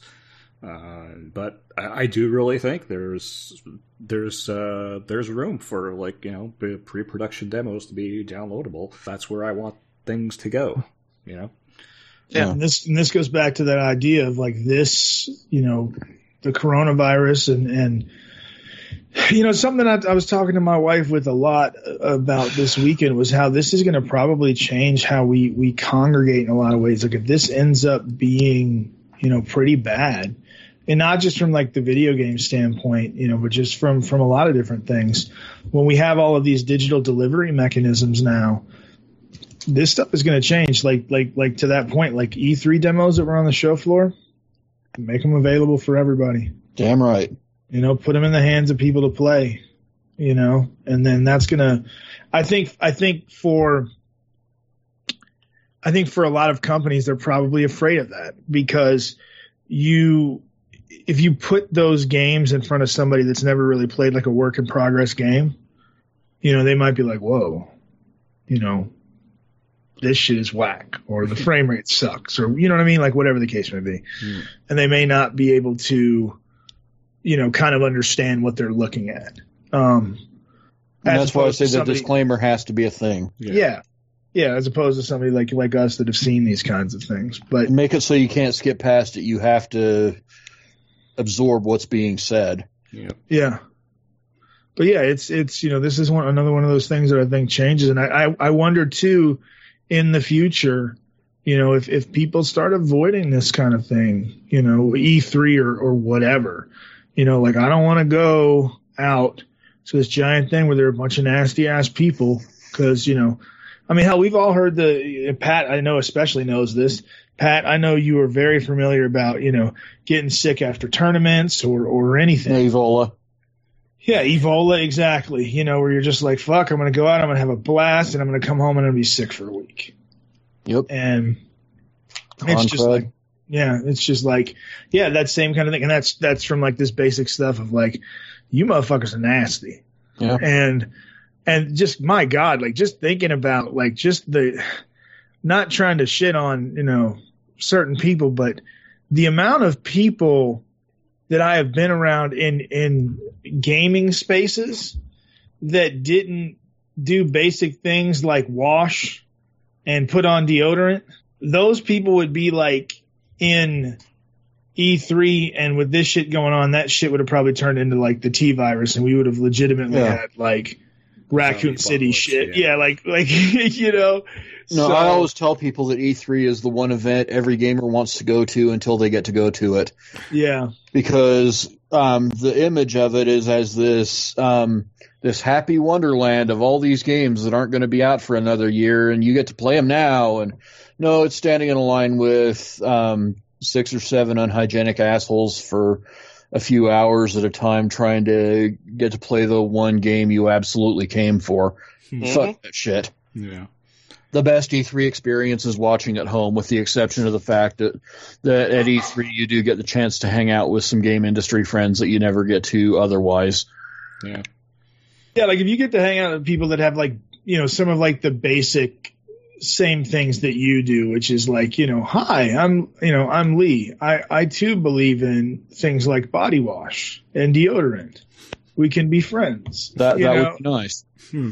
you know so but yeah like this is i do i'm really curious to see what's going to happen You just got Going too many people that w- weren't supposed to be there that were sleeping in the shitter, and you know yeah. by day two, it's uninhabitable. Mhm. yeah so I'm, I'm curious to see i mean i of course i'm saying this like most people have um you know some basic desire or whatever to to not be sick i don't i don't think most people work that way unfortunately but um based on you know even just what we're seeing now but i would not be surprised at least when it comes to you know the average person who is at least you know semi interested in not being sick or being fucked up or whatever when they're like yeah i don't i'm going to be a lot more careful attending conferences attending um game shows attending you know this kind of stuff Yeah. especially when we have the mechanisms to to pre- to present the thing that they were going to see anyway digitally Mm-hmm. you know, Nintendo's been ahead of the curve on this shit. You know, that that's probably the only time I'll ever say that about Nintendo and being ahead of the curve, you know, with them doing their directs, That's true. you know. Yeah. Um but yeah, I mean, it's, this is like this is you know this is what we could be looking at. Yeah. So, uh, so we'll see how that pans Yeah, out. Yeah, I mean, like uh, Go ahead. aside from like you know COVID nineteen and stuff, like this is all something something that that the ESA brought to themselves because they don't really know what E three is anymore, and things like that. Like, uh, um, a big thing is the LA Convention Center cost uh, an extraordinary amount that you know not a lot of people are willing to pay for. Like so, you know, Nintendo just made a good decision. So you know what? I'm not. We're, we're not going to go ahead and rent out the Kodak Theater. We can just make a cool video, pay some producers, and there you go. And like, yeah, it's, it's going to be interesting to see how, well, what E3 becomes this year or next year. Even I, I doubt it'll exist, but we'll just um, see what happens. And uh, as far as like demos go, um, I can definitely empathize with, with them as far as like making demos because you know we have people that are data mining all the time. Uh, they break. Uh, especially when, when you actually go to these events, like they don't even use like real Xboxes or PS4s. They're all they're all just dev kits, and those are harder to bring onto a storefront. But you know they, they can also do what Nintendo does, where they make demos like, oh, you can only play it five times, or you can only play them for about two weeks. So yeah, I definitely want to see what happens there. But um, it's funny. Did, did you guys see like um, who actually leaked this, this information last week? Hmm, who's that? Uh, yeah, so it, it was Devolver that said cancel your E3 flights and hotel, hotels, y'all. It was a tweet on March 10th. Oh. And then five days before that, it was a hot girl video 69, a cam girl or whatever. and uh, she was saying, oh, E3 is canceled due to concerns about, about coronavirus. I found out from a guy who pays me for private cam GFE sessions. There's always COVID 19 free. And then she tags like Polygon, um, Giant Bomb, and, and even Matthew Rorie. And I was like, okay, this, this is absolutely hilarious.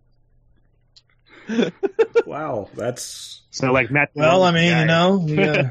Okay. all right. I mean, okay. yeah, yeah. I wouldn't wouldn't never discount what a cam girl says. You know, just just saying. Yeah, they usually have the inside tip. Yeah. Uh, Well, that's you know, You know, the beginning of the end for all this was general admission. yeah for E. Well, I think Totally. E3's biggest problem is just mismanagement as a whole. I mean, Yeah. they just don't handle it properly. Gamescom does this uh, every year, and it's been fine. Uh, it's one of the shows that people look forward to every year, Gamescom, and that's probably going to get canceled too. Uh, but Yeah. I don't know. There might Well, be I really want to see what- birth between uh, now and you- Gamescom. Well, speaking of canceled, I'm going to switch this one around real quick if you don't mind, Phil, because I added it later on. So Yeah. we know E3 got canceled, but you know, fighting game tournaments are getting canceled now. Oh yeah. yeah, the NorCal regionals got canceled. Um, uh, final round has been canceled, um, and it's it's causing some some huge uh, problems for the uh, the organizers of those events because you know this these are st- these aren't giant corporations doing these these events. It's people like you know the NorCal regionals are done by John Choi. Um, final round is done by a, a, a longtime friend Larry. of mine, Larry Dixon, uh, and you know, having to cancel this stuff, you know, they're they're fighting these hotels and, and these venues and, and things like that to to even deal with the the contracts. So like I think um this is just this the whole COVID nineteen thing. You know, there this is if you look on Twitter, particularly when it comes to final round, it's kind of like what's so interesting to me is the the response that has uh, that has happened um, to in regards to final round uh, being canceled. There's a whole bunch of people are like, right on, Larry. We get it. You got to stay safe. You got to make sure people are being safe, etc. And then there's just a couple of like shit heels that are like, you know, how dare you? You know, and Probably saying that isn't very go big or go home of you. yeah, it's it's pretty ridiculous, and you know this it's a horrible decision to have to make um, because you know you're letting down a ton of people, and people have had plans made, and uh, you know flights and all of that. So you know there's a lot of moving parts that you know unfortunately like Larry or John Choi or anybody else can't just account for. Um, you know if he cancels his, you know if, if John Choi or Larry cancel their event because they don't want to make people you know more sick or or you know frankly get a bunch of people in a room so they can get sick um he can't make delta refund their flights Oh, you know? Um that's not what they can do. Um but you know i've seen people like raging at them like well what about my flights? Uh well you Now, know, what I would do is, um, if I had a, a venue that was trying to hold me to the coals as a tournament organizer, um, to to go through with the transaction and maybe even the event, I would just threaten to rat them out to the media. yeah, That's not a look that they're going to want. Same with the the airlines. yeah. So yeah, you let us out of this deal because that is the sane and responsible thing to do. right We will tell all of these people that you are trying to endanger. Well, especially if you are if you are in a place that has like you know at least good uh, local investigative you know journalism like Oh, around yeah. here, you know at least our local TV channels are pretty hardcore when it comes to like local places doing something that you would consider you know fuck shit. Um, you know we have a couple of couple of TV stations here will will put you on fucking blast. Yep. And if, it's, if it literally Utah. comes down to like, I'm I'm I'm not doing this because I don't want to pay you or whatever. I'm doing this because I don't want this hotel to have you know two to three thousand people in it that are coming from not just all over the United States but all over the world. Yep. And then have this be a contamination problem, have this turn into a fucking petri dish. I'm not going to do that. That's the Yeah. responsible thing Just go on um, go on YouTube and do a search for Get Gephardt, and you'll see what Utah has in that regard. Yeah. Yeah. And I think about like sporting events, esports, tournaments, uh, all of this stuff is you literally cannot do these online. It does not work. Uh, the, these are events that have to be Yeah. in person. So, uh, in order to have credibility. yeah, in order to have it to have credibility, Legitimacy. and, uh, so like they cannot afford to you know to be like the ones that end up spreading the uh, spreading the virus. Uh, you know, and it's not a good look for them for PR. So it just makes a lot more sense for them to cancel the events, even if it is a huge pain in the ass to do. Uh, Oh yeah. cancel the events and uh, uh, wait for things to get a little bit more stable. And when we ha- actually have testing methodologies and vaccines and stuff in place, then you then you like reevaluate your stuff and put the events back on.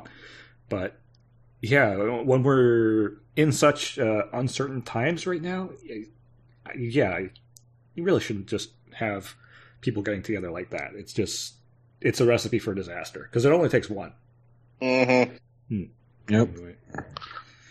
and uh, especially with a lot, a lot of stuff like at E3, uh, things like showing off games, uh, you can easily do that stuff via stream. Mhm. Most publishers and developers already do that. A lot have you know weekly dev streams, or Ubisoft has like a weekly like here's what's going on with the you know our games. Mhm. You know, For Honor has you know the Prince of Persia, it's a new character that's coming to it, like that kind of stuff. So you can easily show that stuff off at uh, uh, on Twitch or whatever, whatever event they're planning on doing, and it kind of makes the the rest of it, you know, kind of superfluous because you don't need to sell that merch uh, or give away merch, produce all that merch to travel these people across the country, all your TVs and all that stuff, dev kits that you're showing off on. Mm. It's a lot of money to spend just to show off to you know tens of thousands of people versus a stream that goes out to millions. Yeah. So- Like that's something that we could potentially see developers wake up to here and be like, "Oh wait, we really don't need to actually do E3 because we also got Gamescom, we got you know PAXes if they're doing that. They usually don't do huge boosts at PAX. yeah. But all of them are going to be like- reevaluating how they do things because they're all Yeah.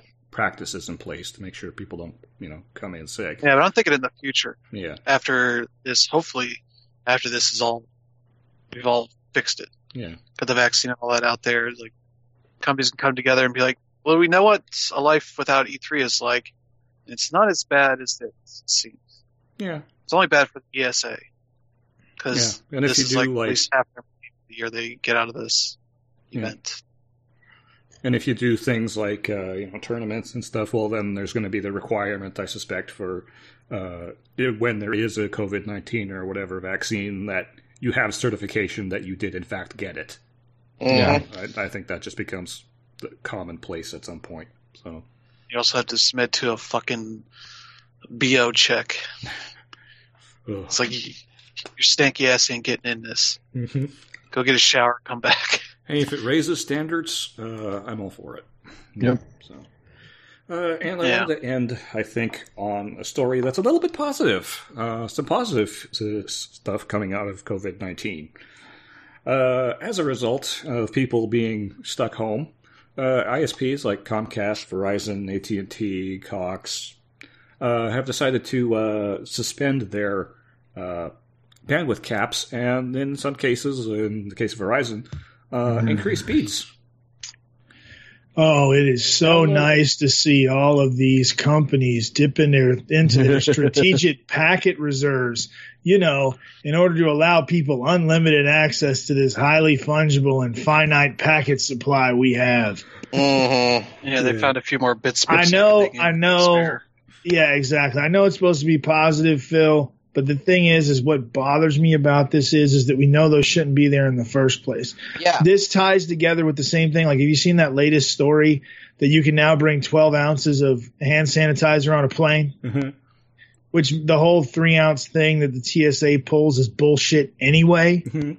You know, and it's the same thing as like why all these uh, jobs tried to give people shit about working at home, which was bullshit anyway. You know, data caps are bullshit anyway. And this is just like one of those things where they do this stuff. We knew it was bullshit and they do it like a sort of like a, an act of goodwill. And it's like, but you motherfuckers shouldn't have been doing this in the first place. I'll give them credit. Okay, fine. But the thing is, to me, what are they going to do when things go like again? Where I think we're going to be really looking at a new normal. Yeah, Right? I think so too. It's like I, uh, I know that all of these limits were completely arbitrary and just completely designed to increase profits. Uh, you know, the, the, they don't have a limited supply of bits.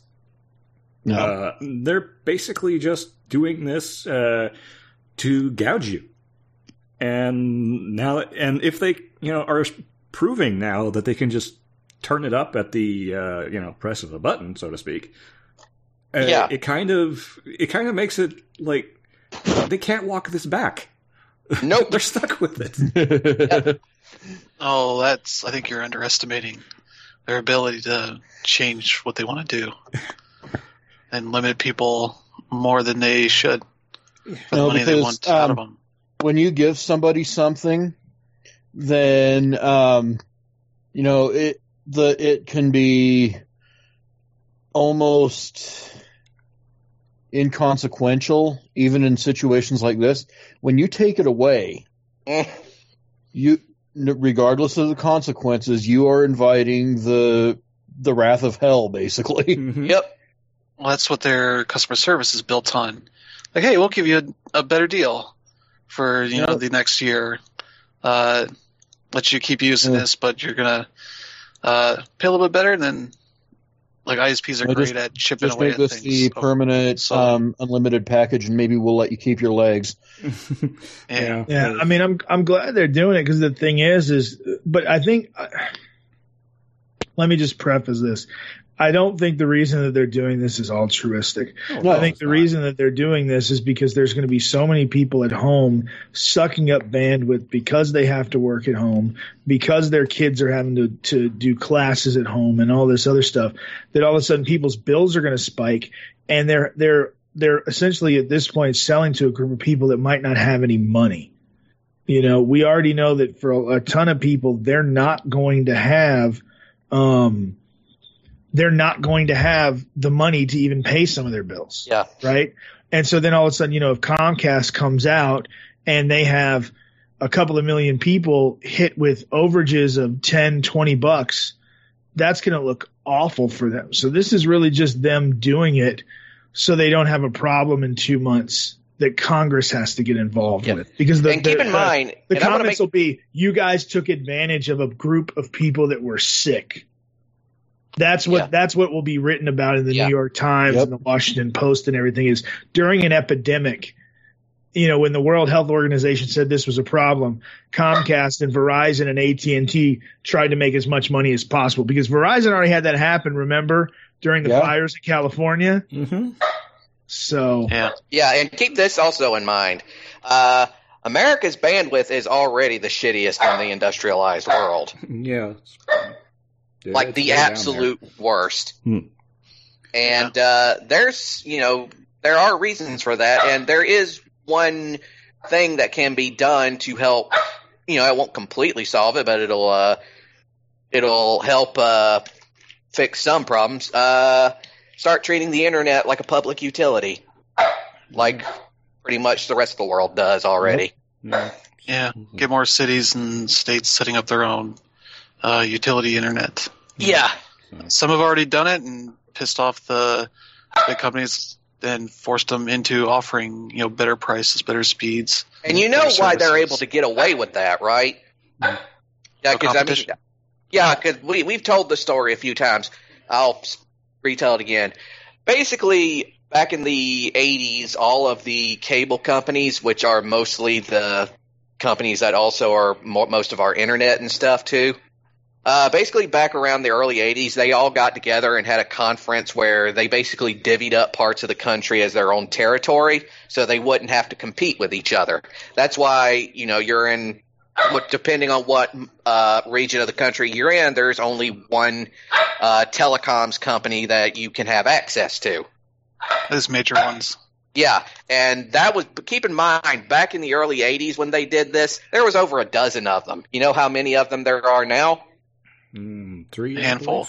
About three or four. Yeah. Uh, so yeah. Yeah, sorry, sorry to rain on your like, you know, end on a positive note. It is. Don't get me wrong. It is good that they're doing this, but I think they're only doing it because the optics of this in two or three months when we're past this and people actually get their bills Oh yeah, are, are going to be AT and T, Verizon, Comcast.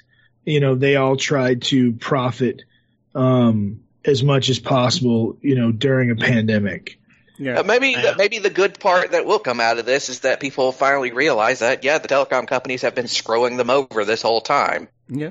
and maybe this will be the shot in the ass Yeah. that this country needs to finally start some of those reforms we were talking about. Yep, So, I, I think they've painted themselves into a corner from which they can't escape.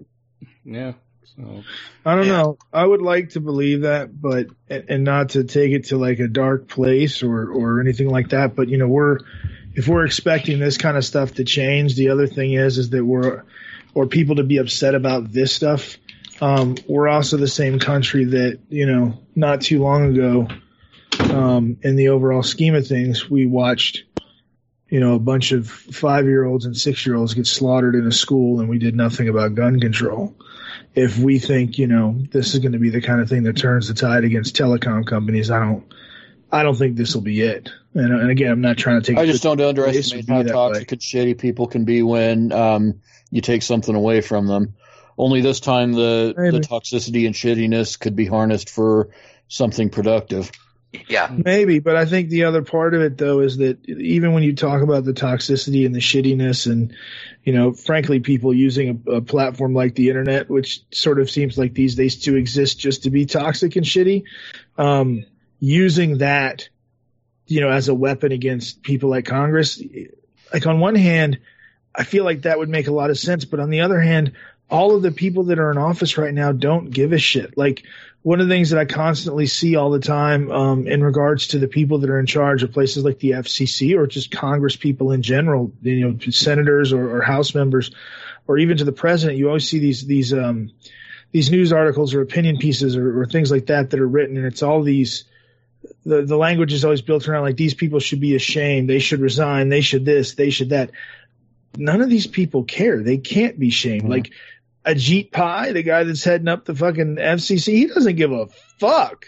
no. You know, like all of the vitriol. well, I'm not I'm not was- talking about vitriol. I'm talking about the doxing. I'm talking about Yeah, the actual stalking. I I know, but I, the thing is, is that just I think those guys are so separated from normal people, and they have the money to remain so separated that the outrage of us, Mm. you know, peasants, it's just not going to make a difference. Even if they are being doxxed, even if people are camping outside of their house, and, and it's just not going to make a difference because on that legislative level, these people can't be ashamed because they have no shame. Like that's the biggest difference between now and it even seems like 30 years ago. You know, you definitely always have had questionable politicians and people in places of power, but it did seem like to a certain point you could appeal to their ego or something to just go like, is this how you want to be remembered? Um, that doesn't exist for any of these Oh. people no, it doesn't. You know? And so they're willing to be like if, to anybody like if you could just make me as rich as possible i don't give a fuck what people think of me you know? Because we've now especially now we have like a society that is constructed around if you have enough money you can avoid all the people that you would have to be responsible to anyway. Like i read a really interesting thing just the other day about the No, velvet there's the real problem. you know?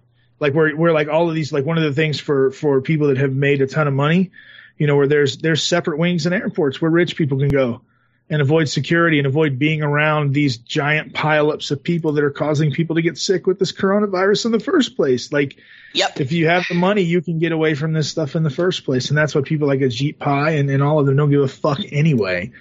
So, anyway, like I said, I know that got, you know, kind of dark and a little bit derailing, Yeah. but I mean, hopefully, you know, hopefully, like I said, I, I'm trying to remain positive that there's going to be enough of small and medium sized things that affect so many people out out of the coronavirus happening that we're going to have to see some changes forced you know, on a society level for for big and small things, um, because Yeah. this the, the net is cast wide enough.